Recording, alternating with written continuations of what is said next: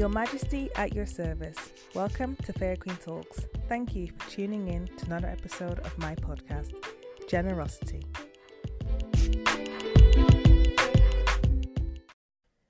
The month of December is unlike any other month.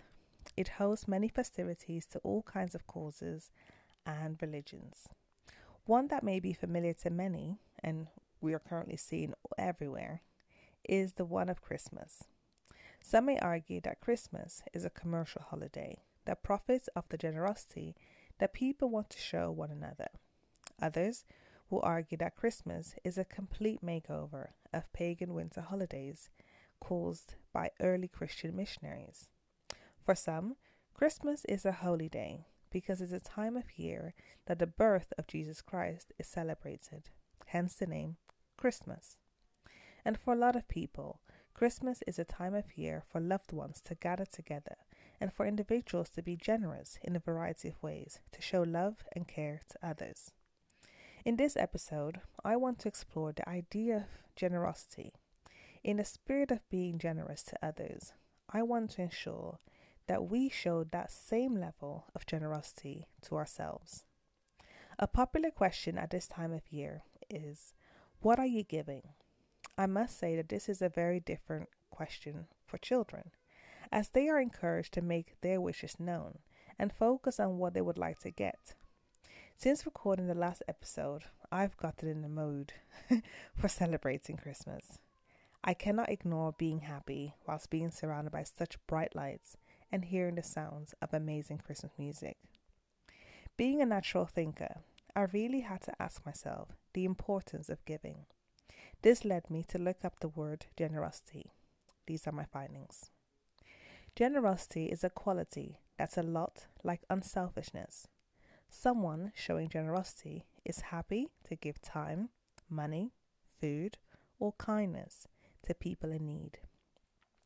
Generosity is a quality, like honesty and patience, that we all probably wish we had more of. When you show generosity, you might give away things, or money or put others before yourself. But generosity is more than just giving cash and stuff. When you're forgiving and gentle to people, you show generosity of spirit. If you give others help or credit, that shows generosity. The world would certainly be a better place if more people showed generosity to others. Upon reading this definition, I was struck by the idea that putting others before yourself and the fact that being generous focuses on someone other than yourself. Now, I don't know about you, but I find at times that I'm kinder to others than myself. For example, if someone comes to me with a question or situation and asks for my opinion, I always make sure that the other person is uplifted because I want to leave the other person feeling secure in themselves. However, when I turn the table to myself, I don't always share the same level of care. Earlier this week, I missed a very important appointment and I felt so disappointed in myself. I called myself names that I would never dare to call someone else. I spoke unkindly towards myself in my head and about myself out loud. The people around me who were aware of my situation showed me so much more compassion and kindness I showed myself. They were generous with their words, and it took some time for me to receive them as truth. This generosity, in turn, made me consider being more generous to myself. Sometimes we are the person in need.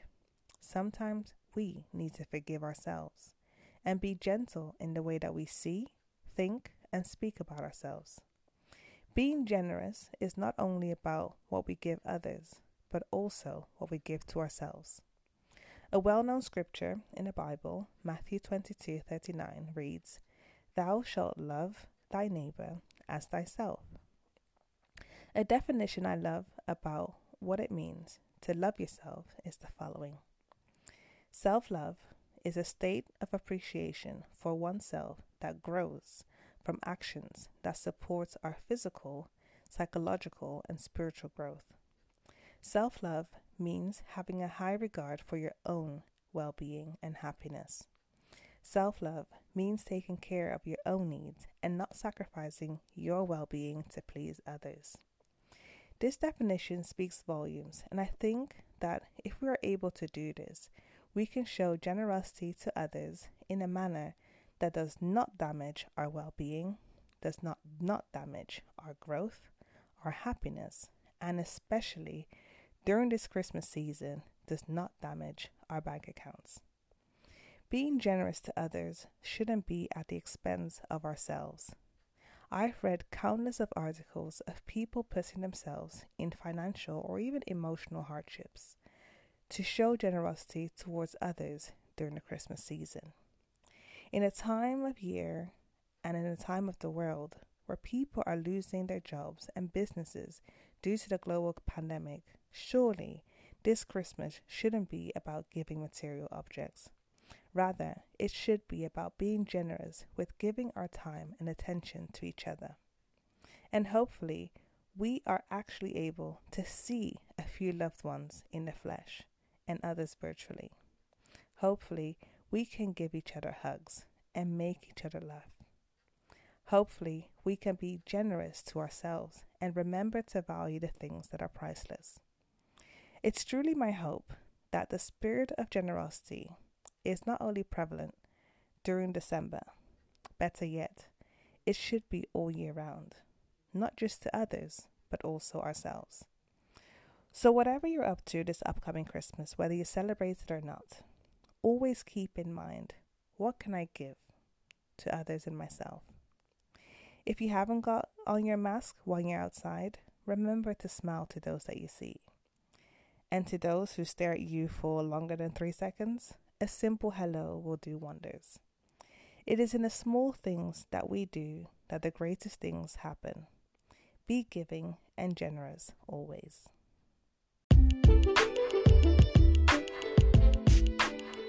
At the end of each episode, I address the Queendom. When you truly love yourself, you can love others in a way that brings you joy and happiness. Being generous is not about material objects. Kindness in all forms, and especially to yourself, goes a long way. Thank you so much for listening to Fairy Queen Talks. See you next time.